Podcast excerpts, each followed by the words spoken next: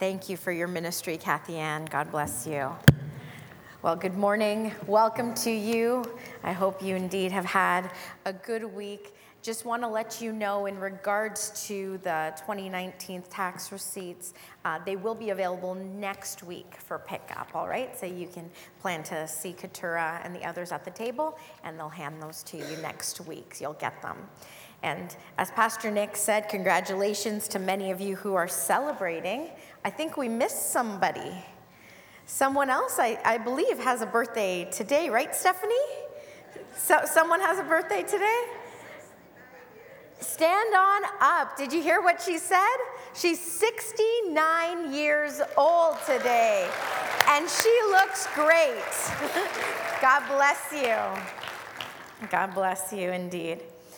Well, three men were working at a construction site and they were goofing around and fooling around, and they, the three of them ended off falling off the ledge. Unfortunately, they fell off. Well, they ended up in hospital, and all three of them stretched out in the same room. They woke up, and the doctor came up to them and uh, said, Well, there's good news and there's bad news. The good news is that you'll be fine. You'll survive and you'll be fine. The bad news is that you can't talk or you'll die. The first man spoke up and said, Well, Doc, when will we be able to talk? Immediately, he died. The second man next to him said, Didn't he hear the doctor say, Don't talk? A few moments later, he died as well. Well, the third man looked, saw his two coworkers dead, looked at the doctor and said, It's a good thing I didn't say anything.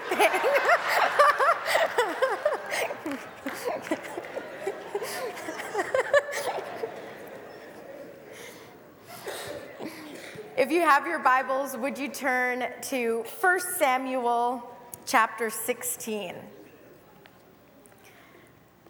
1 Samuel chapter 16.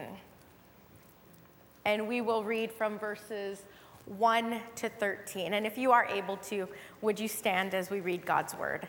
1 Samuel chapter 16, starting from verse 1. Now the Lord said to Samuel, You have mourned long enough for Saul. I have rejected him as king of Israel. So fill your flask with olive oil and go to Bethlehem. Find a man named Jesse who lives there, for I have selected one of his sons to be my king. But Samuel asked, How can I do that? If Saul hears about it, he will kill me. Take a heifer with you, the Lord replied, and say that you have come to make a sacrifice to the Lord. Invite Jesse to the sacrifice, and I will show you which of his sons to anoint for me. So Samuel did as the Lord instructed. When he arrived at Bethlehem, the elders of the town came trembling to meet him. What's wrong? They asked. Do you come in peace? Yes, Samuel replied. I have come to sacrifice to the Lord. Purify yourselves and come with me to the sacrifice. Then Samuel performed the purification rite for Jesse and his sons and invited them to the sacrifice too. When they arrived, Samuel took one look at Eliab and thought, Surely this is the Lord's anointed. But the Lord said to Samuel, Don't judge by his appearance or height, for I have rejected him. The Lord doesn't see the things the way you see them. People judge by outward appearance, but the Lord looks at the heart. Then Jesse told his son Abinadab to step forward and walk in front of Samuel. But Samuel said, This is not the one the Lord has chosen. Next, Jesse summoned Shimea, but Samuel said, Neither is this one the Lord has chosen. In the same way, all seven of Jesse's sons were presented to Samuel. But Samuel said to Jesse, The Lord has not chosen any of these. Then Samuel asked, Are these all the sons you have? There is still the youngest, Jesse replied, but he's out in the fields watching the sheep and goats. Send for him at once, Samuel said. We will not sit down to eat until he arrives. So Jesse sent for him. He was dark and handsome with beautiful eyes. The Lord said, This is the one, anoint him. So as David stood there among his brothers, Samuel took the flask of olive oil he had brought and anointed David with the oil. And the Spirit of the Lord came powerfully upon David from that day on. Then Samuel returned to Ramah. Let us pray. Heavenly Father, indeed, we thank you for your word. We thank you for this opportunity, Lord, to hear from you and to be in your house. And indeed, God, we pray that you would open our hearts and our minds to hear from you, that you would help speak to us, Lord, and to be obedient to respond to your spirit. In Jesus' name we pray. Amen. Amen. Thank you. Feel free to be seated. Have you ever thought about why at the beginning of the year we say Happy New Year? At the beginning of the year, we tell people Happy New Year, right? Well, what we're actually doing in telling people Happy New Year is saying, I wish that this year you will have a happy year, right? We're wishing them a, a happy year or, you know, a healthy year, whatever it may be. So we want them to have a very happy year. Well, the title of my message is What I Wish for You This Year. And not only do I want you to be happy throughout this year and throughout your life, but there are so many more things that God has in store for each one of you and each one of us. And so, from this passage of scripture, uh, I'm going to uh, select some of these things to say, This is what I wish for you this year. Well, the first thing is this year, I wish for you, number one, the ability to move on from the past. The ability to move on from the past. Now, stick with me here. The Lord said to Saul, said to Samuel, How long will you mourn for Saul? The Lord had rejected Saul as king of Israel, and the people were mourning. And so was Samuel. And the Lord says, You have mourned long enough for Saul. I have rejected him as king. So fill your flask with olive oil and go to Bethlehem. Find the man named Jesse who lives there. I have selected one of his sons to be my king. In other words, what God was basically saying to Samuel is, You've mourned for Saul, who was rejected as king. You've had your time to be down, to be out, to be disappointed. Now it's time to get up and go, move on. I have something better in store for you. I have something better in store for my people. In other words, it's time to move on. You see, in the same way in our lives, we may go through very disappointing and upsetting situations. And please understand, I am not talking about, in this sense, the loss of a loved one. So let's just make that clear right now. Because losing a, a, loved one, losing a family member is very difficult, and it's something that we all deal with in different ways, and it takes time to get over. So this is not what I'm talking about here. I am talking about situations that we go through in life that come up, that can upset us, that can disappoint us, that can bring us down, that we often tend to hold on to that we often tend to continue to look at, and it keeps us at a standstill. It keeps us from moving forward and moving on with what God has for us. And you may have gone through very disappointed things. Maybe last year, maybe in the years before that, things like a relationship ending, failing a course that you took. A job just not working out for you, not making the team or being accepted, a friend who doesn't talk to you anymore, not getting into a certain school, a pay cut that you had to deal with, people who have gossiped about you, people who have maybe even taken advantage of your kindness, an embarrassing situation that happened, having to give up something because you simply couldn't afford it anymore. There are so many different things that we have gone through, things that have upset us, things that have brought us down, things that could, if we allow it to, keep us from moving forward. And I believe this year, the Lord wants us to move forward. And so this year, I wish for you the ability to move on from the past, the ability to say to yourselves, I have mourned, I have grieved, I have let this thing upset me long enough, and now I need to deal with it and move on. I need to deal with it and let it go. I need to deal with it so that I can now enjoy my life and stop letting it bring me down. And so this year, may you find relief from that. May you find release from that. May you find the ability to truly move on from the past. Isaiah chapter 43, verses 18 and 19 tell us forget the former things. Do not dwell on the past. The Lord says, See, I am doing a new thing. And this year, I believe He wants to do a new thing. This year, I believe God wants to do a new thing in you, around you, in your family, and will you allow Him to? May this year truly be a year where you are able to move on from the past. So Samuel did as the Lord instructed him to do. He did exactly what it was the Lord told him to do in terms of getting up, filling his flask with the olive oil, and going and finding this man named Jesse. Verse 4 tells us Samuel did as the Lord instructed. And this year, my wish for you also is that you would be obedient to the Lord's instructions. May you indeed be obedient to the Lord's instruction as He leads you, as He directs you, whatever He asks you to do. May you be obedient and willing to do and to carry out whatever He calls you to do. May indeed we strive to be people who follow God's instructions who follow his word, who follows the promptings of his Holy Spirit. You know, sometimes it can be difficult for us to just obey God because we may not understand why he's asked us to do something, why he's asked us to go somewhere, why he's asked us to give this or give this up or do that or take this there. We may not understand, but what our responsibility is is to trust and obey. To trust and obey God because He knows. He sees the bigger picture. He understands the things that we don't. And so our responsibility is truly to trust Him and to obey Him.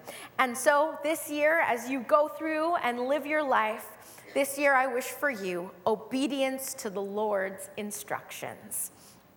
So Samuel arrived in Bethlehem and he was met by the elders there. And the elders then went with him. He told them in verse 5 Purify yourselves and come with me to the sacrifice. And then it goes on to tell us about how he performed the purification ritual for Jesse and his sons and invited them to the sacrifice as well. But this is interesting that he tells them, Purify yourselves and come with me to the sacrifice. In other words, what they needed to do before they went and were able to make a sacrifice before the Lord and to offer him something, they needed to make sure that their hearts were right. They needed to make sure that they were clean, that their standing with God was right. And so they needed to purify themselves to make sure that everything in their lives and in their hearts were clean. And so this year, I wish for you a purified heart and life a purified heart and life where you can truly say, God, I desire to be pure. I desire to be holy. I desire to live a life that is pleasing to you. You see, God is holy, and He desires for us to be holy as well. In fact, He says, Be holy as I am holy that's a pretty big strive to be holy as he is holy. And you see, we will never on this planet, in this universe, in this lifetime, achieve that kind of holiness that God is.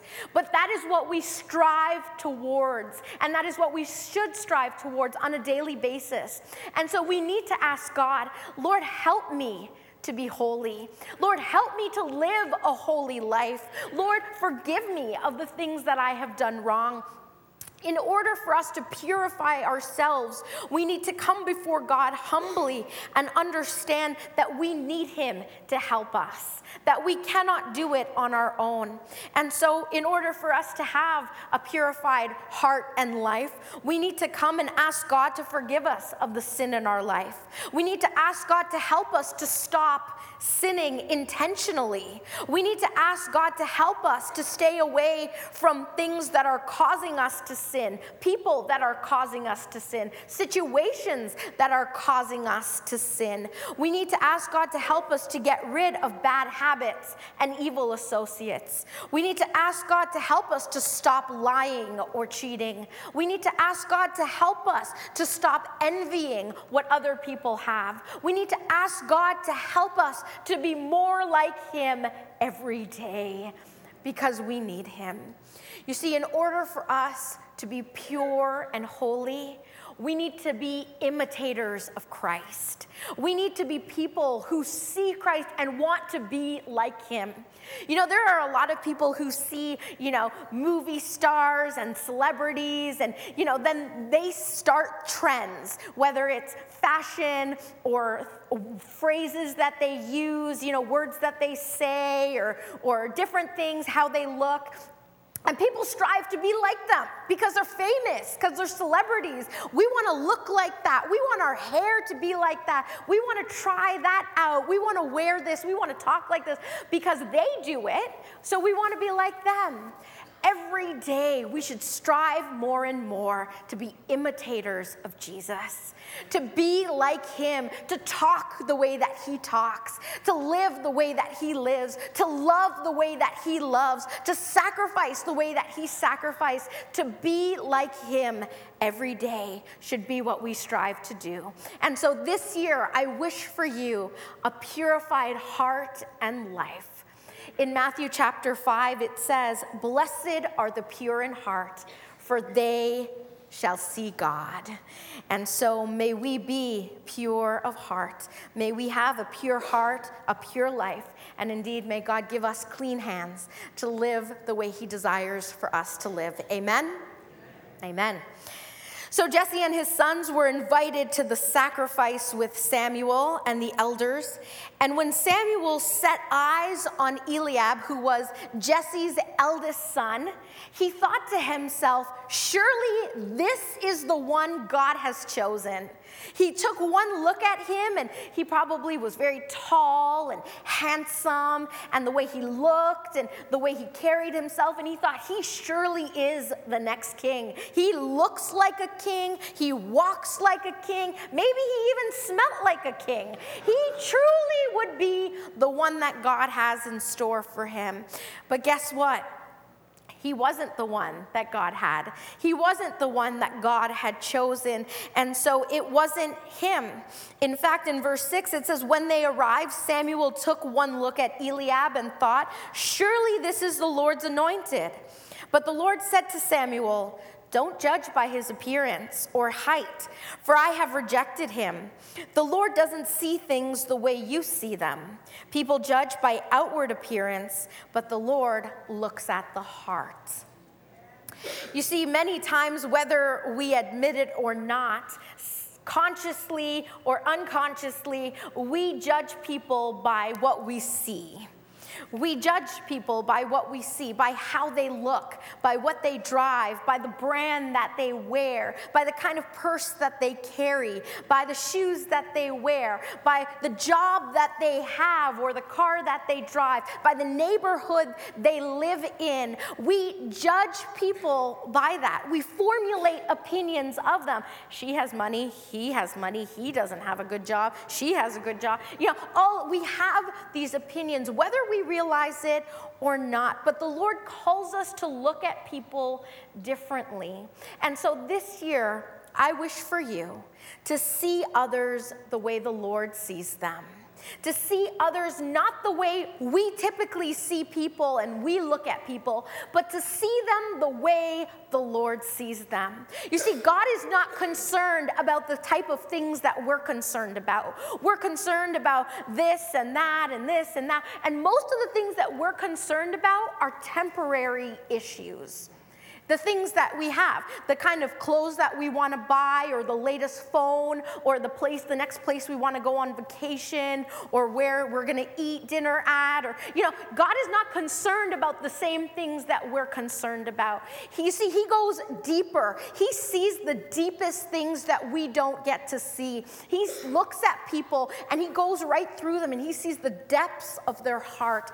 And that is what He's concerned about. He's concerned about our thoughts and our motives. He's concerned about the way we live and the way we love. He's concerned about what is in our our minds and our hearts. That is what he's concerned about. The Lord looks at the heart. And so, although everyone else probably thought, for many reasons, Eliab being the eldest, being, you know, the tallest and the most handsome, would have been king, the Lord said, No, I've rejected him. I haven't chosen him. He's not going to be the next king. And so everyone was looking at him to be the next king, but he was not the one the Lord chose. You see, God is concerned about the condition of our heart. And when we ask the Lord to help us see people through his eyes, our perspectives will begin to change. The way we treat people will actually begin to change. When we start looking at people through the eyes of the Lord, the things that come into our minds and our hearts will start to change. We'll be more patient with the waitress at the restaurant when she doesn't bring our refill on time. We'll be more helpful to hold the door for the person behind us when their hands are full.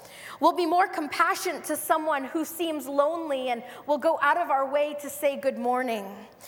We'll be more generous in letting people cut in front of us when we're in traffic. You see, when we start to see people through the eyes of the Lord, we'll be more willing to take time to actually listen to how people are doing and what they have to say and how they're feeling. You see, when we take time to see people through the eyes of the Lord, we'll be more willing to share with them and take that time to tell them about Jesus.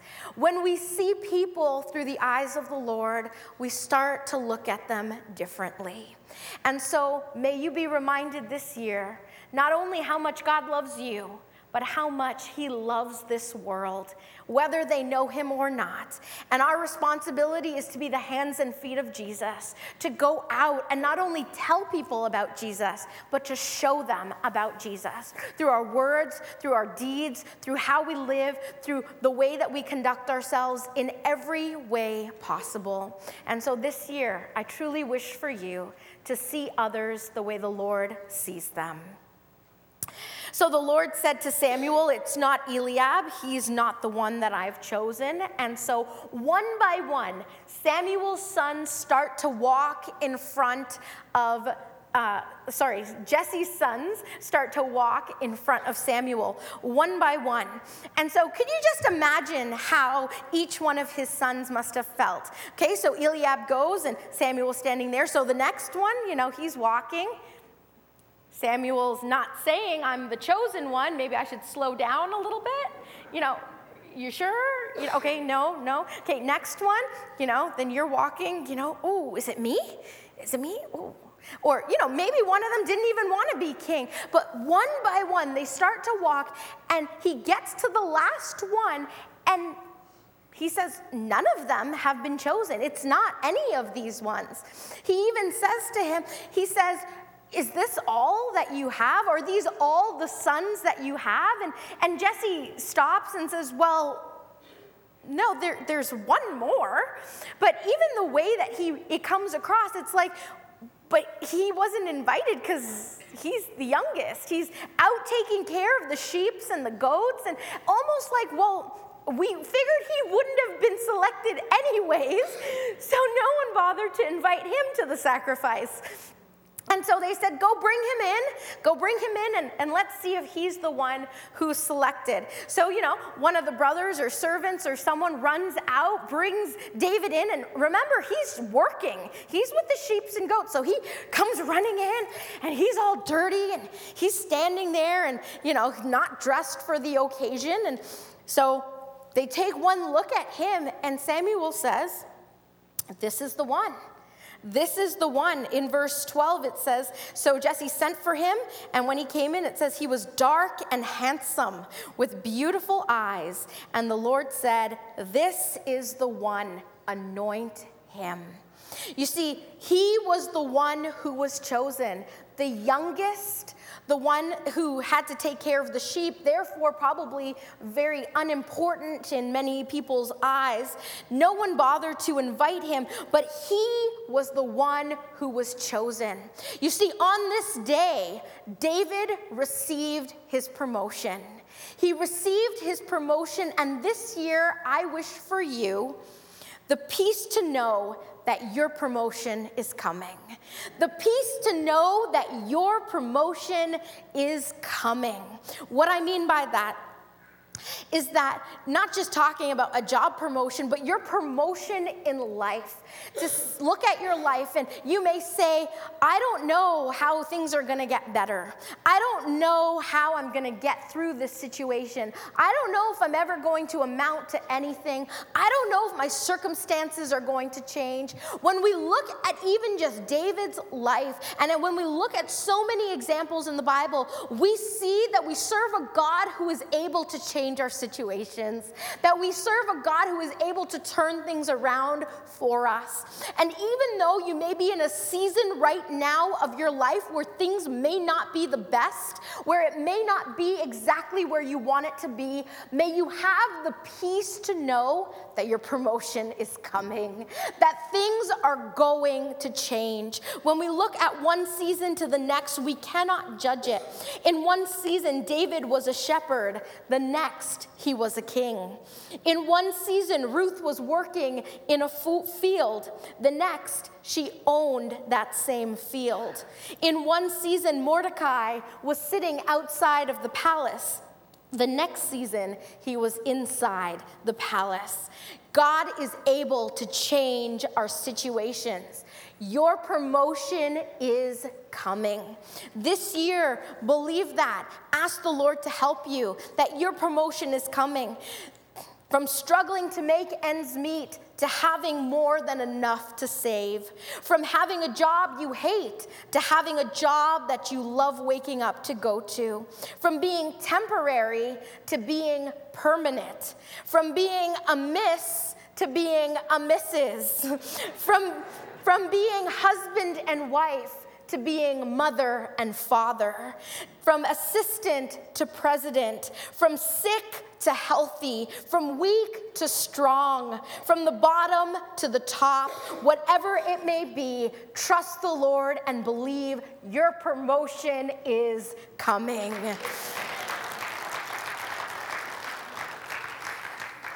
So, to everyone's surprise, including David's, he was anointed as the next king over Israel.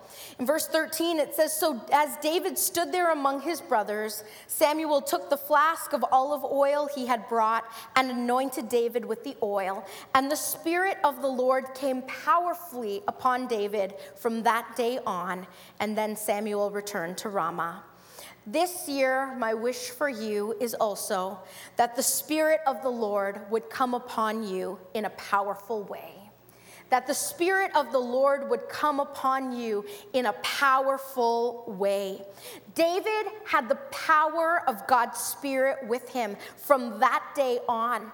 Now, this is especially significant because in the Old Testament, the Spirit of God was not permanently with people. And this is what I mean the Spirit of the the Spirit of God would come upon people and would come to people when they needed it the most in different situations to lead them, to help them accomplish a task, to help them get through something that they were doing. You know, the Spirit of God would come for a certain amount of time and then leave them when that time was complete, when that um, whatever the situation was complete or that task had been done. So for David to have the Spirit of God from that day on meant that the Spirit stayed with him. As Christians, as believers today, we have the Spirit of God living in us and working in us. We have that Spirit of God not only externally, but internally with us. And that's God's promise to us. But for David to have God's Spirit at that time in the Old Testament showed that God's favor was upon him, that God's Spirit was truly with him. And my prayer for you this year is that not only would you experience God's Spirit, but that you would experience it in a powerful way.